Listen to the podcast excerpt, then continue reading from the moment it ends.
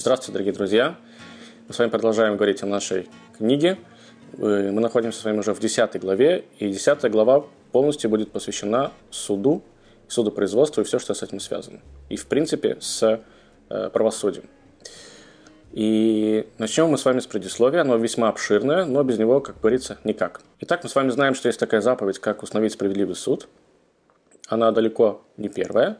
И смысл ее в том, чтобы тот суд, который будет восстановлен в этом мире, э, люди с помощью этого суда смогли контролировать, насколько правильно, насколько люди соблюдают все выше изложенные заповеди.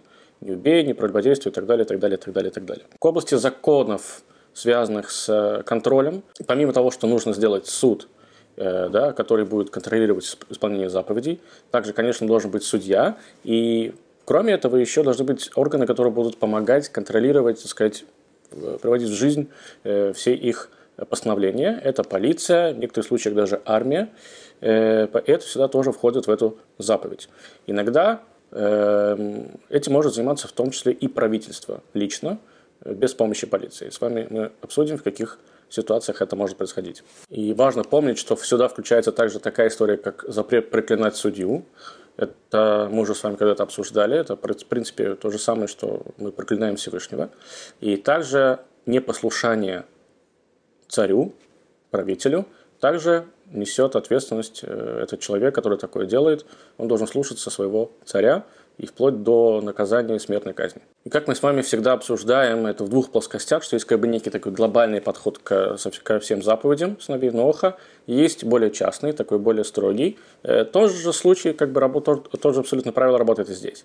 Э, если смотреть по общему какому-то такому глобальному подходу, получается, что нужно просто установить суд, и, да, чтобы люди, который обеспечивал бы э, соблюдение всех остальных шести заповедей – если же говорить более детально по второму подходу, то э, здесь уже помимо того, что э, есть какой-то контроль, еще должен быть такое понятие, как кодекс, процессуальный кодекс, разные кодексы какой-то там, разработать какое-то гражданское право и так далее, и так далее. Такую целую систему судопроизводства, которая бы помогала контролировать. И эта, эта, эта система сама по себе должна быть более-менее гибкой, Э, должна прислушиваться там, к, к свидетельским показаниям и так далее, так далее, так далее. Об этом тоже мы с вами чуть попозже поговорим. И, конечно же, второе отличие, оно очень схоже к тем понятиям, как, как это работает в еврейском законодательстве.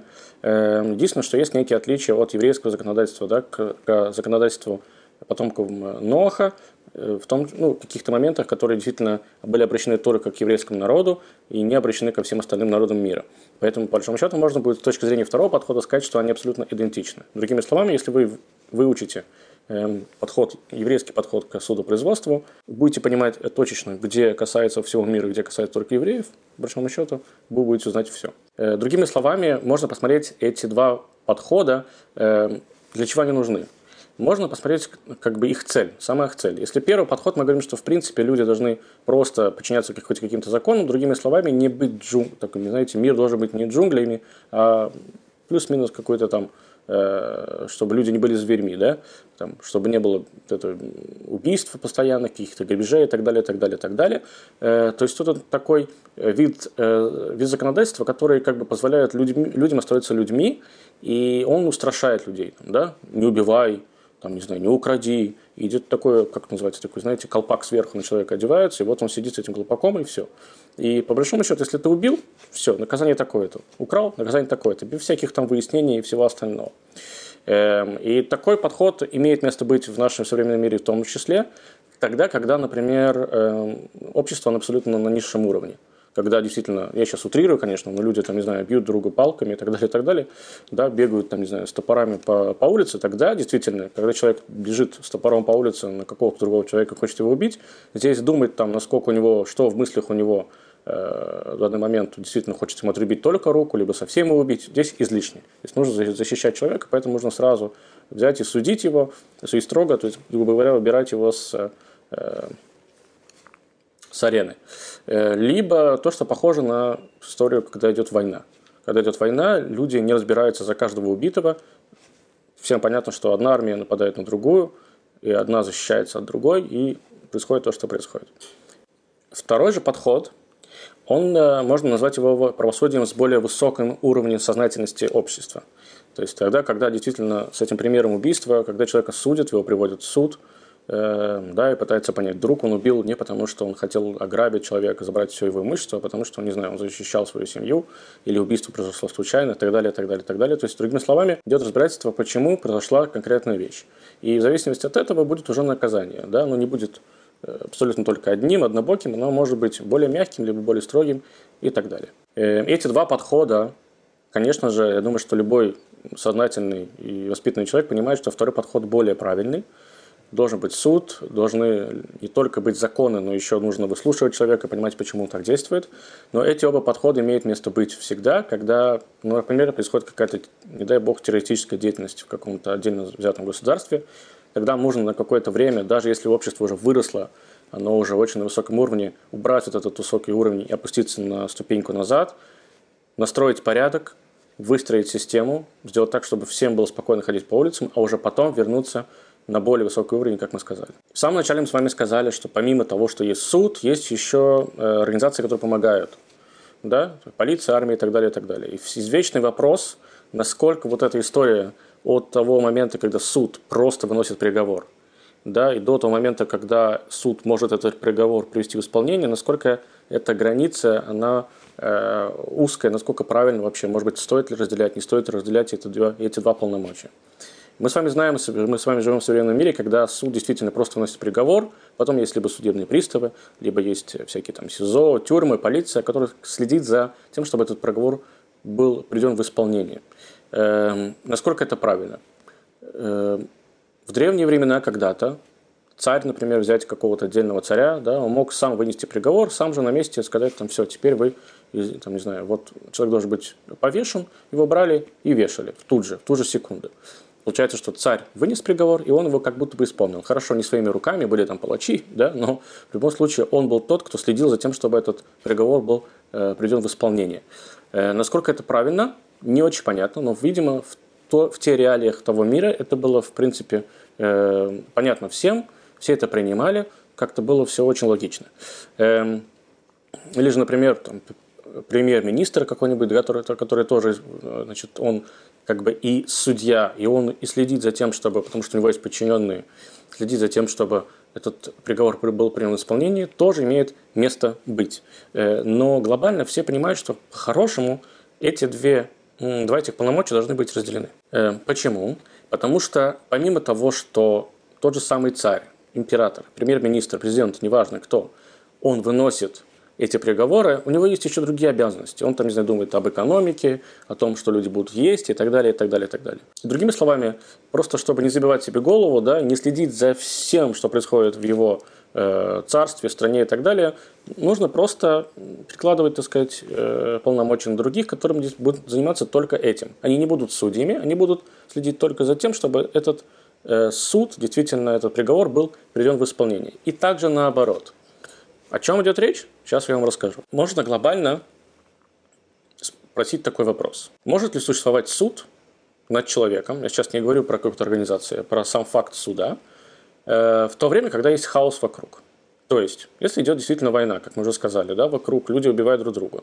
И мы говорим, что подожди, чтобы отдельного, я не знаю, индивидуума сейчас осудить, нужно привести его в зал заседания, и мы будем там, рассматривать, насколько он виноват или нет. Либо же человек может в ту же самую секунду, когда он видит, что может произойти какое-то горе и ужасная вещь, может ли в эту же самую секунду он сам стать судьей и палачом. Легитимно это или нет? Как, например, когда это может произойти помимо войны? Когда сам суд становится настолько э, гнилым, коррупция процветает, что мы видим, что суд просто не выносит правильные переговоры, сажает людей, которых нельзя было сажать, да, или наоборот выпускает тех, кто просто заплатил судье. Либо же, что уж говорить, идем выше, над судом правительство, цари, президенты, императоры настолько тоже уже коррумпировано, что никакого честного суда не от кого ожидать. В таких случаях, по некоторым мнениям, сам человек может судить. Приведем пример из Писания. Эм, царь Шхема, который берет дочь Якова, Дину, насилует ее, а затем просит у Якова ее руки. Что делают сыновья Якова, братья Дины? Они, переуби... значит, они убивают э, мужчин вроде Шхем. Теперь, если разложить всю эту историю просто на как судопроизводство, что происходит? Есть царь, который должен был быть гарантом всего, то, что там, да, что все происходит, оно по суду и так далее, который совершает преступление. Он крадет девушку, насилует ее. Есть мужчины в этом городе, которые следят за этим и молчат, не дают показания, не приходят в суд и говорят, что наш царь делает ужасные вещи. И поэтому можно сказать, что они уже сами по себе виноваты. Они умалчивают о преступлении. Они, может, может быть, даже сказать, как-то способствуют тому, что да, э, честный суд не произойдет. И поэтому сыновья Якова берут суд в свои руки и мстят. Хорошо, берем слово «мстить». Они убивают мужчин, э, то есть наказывают за их бездействие, за то, что они молчали. Тора это называет «видели и знали». Как бы поступили сыновья Якова по-другому? Могли бы они, в принципе, поступить по-другому или нет? Скорее всего, нет, в данном конкретном случае. Потому что суд вообще здесь не работал. Никто никого не вызывал, никто не судил царя, потому что это царь. Все боялись, не боялись, неважно. Судопроизводство не происходило. Как мы можем оправдать э, действительно наш с вами взгляд? Потому что помимо того, что для чего нужен суд? Для того, чтобы назначать судей, есть еще отрицательный, негативный такой аспект, который называется предупреждать людей. То есть помимо того, что после того, как что-то произошло, суд должен осудить, он должен еще и следить за тем, чтобы это не происходило изначально. А когда это происходит, получается, функции суда не работают. И поэтому, когда суд сам по себе уже не работает, когда суду производства не работает, тогда можно передать отдельным лицам ответственность за то, чтобы суд действительно сработал. Чтобы, так сказать, как мы всегда говорим, справедливость восторжествовала. То, что произошло со Шхемом, когда братья Дины поняли, что ничего не работает, они взяли суд в свои руки. Однако же, согласно второму подходу, который говорит, что нужно быть немножко более гибким в плане суда, эм, эти ребята, жители Шхема, они не были в принципе ни в чем виноваты. Они, конечно, замолчали, должны были прийти и сказать, что произошло ужасная, произошла ужасная вещь, но пойти против своего царя, как мы говорим, свой, просто, они не могли. Ну, как бы перед ними был объективный выбор – рассказать про какую-то еврейскую девушку, либо пройти, пойти сейчас настучать на своего царя, и, может быть, будет еще хуже. Поэтому с, с этой точки зрения нельзя их за это судить. Эм, тем более, что есть еще один такой отрицательный момент того, когда нельзя, чтобы человек сам был судьей и палачом. Это в том плане, что он просто на эмоциях может недостаточно адекватно рассудить тот момент, который перед ним сейчас находится. Да? Братья Дины – это были братья Дины. Не думаю, что они сидели и думали о том, что вот, по идее, судопроизводство, сейчас суд не сработал, схемы не наказали и так далее, мы сейчас сами пойдем. Помимо этого, возможно, конечно, они думали так, но еще у них были все-таки эмоции. Они, это их родная сестра. И то, что сделали с их родной сестрой, конечно, их взбесило, они захотели ее, ей там, ну, за нее отомстить. Поэтому говорить, что этот, э, этот э, момент и этот факт того, что действительно человек может быть и судьей, и палачом правилен в некоторых ситуациях, не всегда однозначен. Как мы уже сказали, общество может э, использовать эти два подхода, оба подхода. Когда э, сначала нужно быть более строгим, более, так сказать, более прям, прямолинейным, и потом, когда общество выходит на более высокий уровень, уже можно применять второй подход. Э, можно сейчас обратиться с вами к трудам одного очень известного светского юриста Уильяма Блэкстона. Эм, он пишет в своем э, труде, который называется «Комментарий к английским законам» так. Очевидно, что право наказывать за преступления, совершенные против естественных законов природы, под которые Блэкстон подразумевает божественные законы, такие как убийство и прочее, лежит в основе самой природы и присущи каждому человеку. Поскольку это обязательно должно быть присуще кому-то. Иначе, как он пишет, законы природы были бы напрасны и бесцельны. Если бы никто не обладал способностью их применять, и если эта сила дана кому-либо, то значит, она присуща любому человеку, поскольку природа каждого человека тождественна. В состоянии организованного гражданского общества это право переходит от личности к суверенной власти, в результате чего человеку запрещено вершить суд по своему усмотрению. Какой бы силой ни обладал отдельный человек – чтобы наказать за нарушение естественных законов природы, с этого момента эта сила переходит исключительно в руки судьи, который несет меч справедливости в интересах всего общества. Другими словами, вот вам живой пример с трудов великого э, юриста, который говорит, что на начальном этапе, конечно, все имеют право судить, потому что иначе бы, ну, таковы законы природы. Природа не просто так это придумала.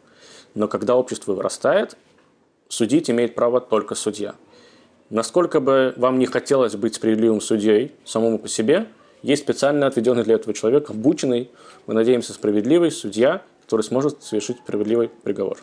Теперь давайте поговорим об участниках судебного процесса. Кто эти люди?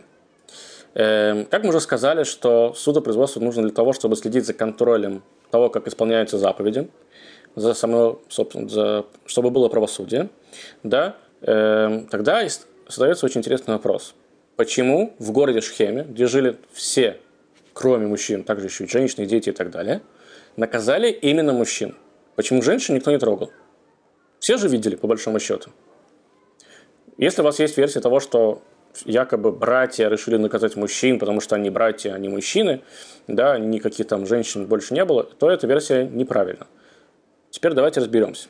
Итак, помимо того, что мы сказали, что суд должен судить, он еще должен предотвращать само действие того, что может произойти какое-то э, какое преступление. И поэтому те мужчины, которые видели, и они были очевидцами, и они, в их руках была вот эта власть и возможность предотвратить это преступление, потому что женщины, как правило, были дома, они не настолько физически сильны были в данный момент, и в тот момент тоже, простите, и поэтому мужчины обладали всеми возможностями, чтобы это предотвратить, но этого не сделали.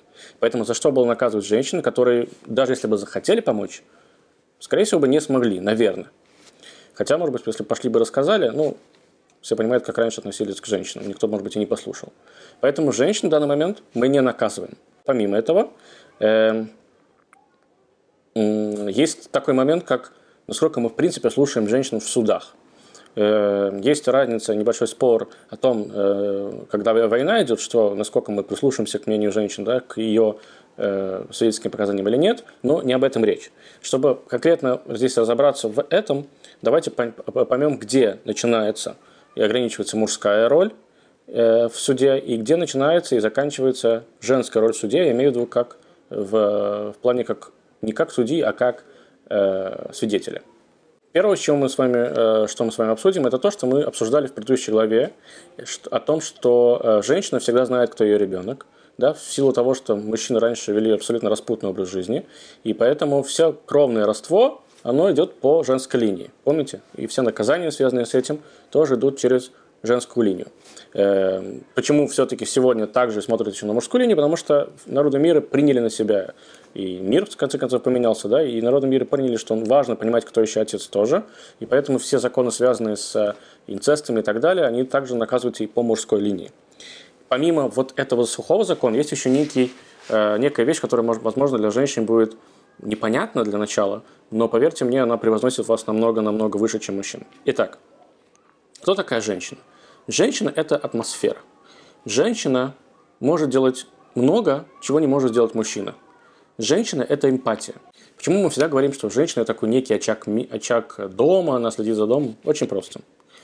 Что происходит дома? Дома происходит, не знаю, дети орут, мужчина психует, надо приготовить поесть, надо еще, там, не знаю, постараться, чтобы всем все понравилось, чтобы дома было чисто и так далее, и так далее. Происходит некий какой-то эмоциональный накал, который женщина умеет разрулить. Как обычно мужчина справляется с тем, когда его не слушают дети? Я, например, ему честно скажу, что я пытаюсь поговорить. Но иногда у мужчины есть рука не слабая, она летит э, незаметно к попе ребенка, и ребенок потом то есть, перестает делать то, что он делал. Да? Как минимум хотя бы на какое-то время. У женщины есть, я не знаю, откуда это у вас это берется, дамы, но у вас есть просто талант взять ребенка, поговорить с ним и успокоить его. Конечно, когда это не получается, уже вступает папина роль, но Первое, сначала это пытается делать женщина.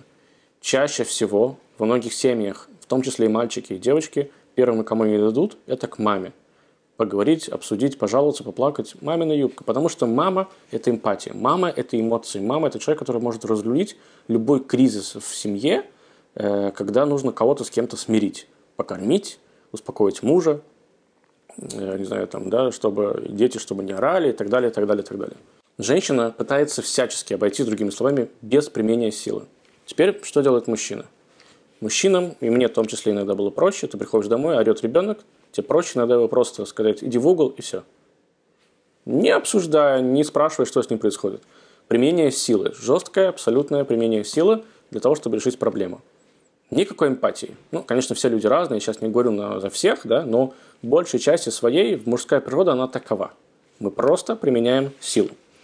И поэтому, когда женщина идет в суд, или она сама судья, с точки зрения божественной науки, да, может быть, не всем это будет принято, не всеми, но это, это факт, поэтому нравится, не нравится.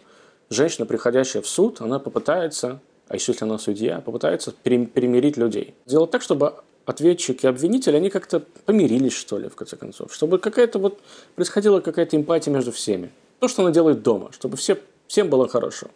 Но этого в суде делать нельзя. Здесь должна быть жесткая абсолютно позиция, так или не, и, и, и не иначе мужчина как раз-таки на этот э, счет подходит очень хорошо. Более того, мы не говорим, что мужчина лучше, чем женщина. Наоборот.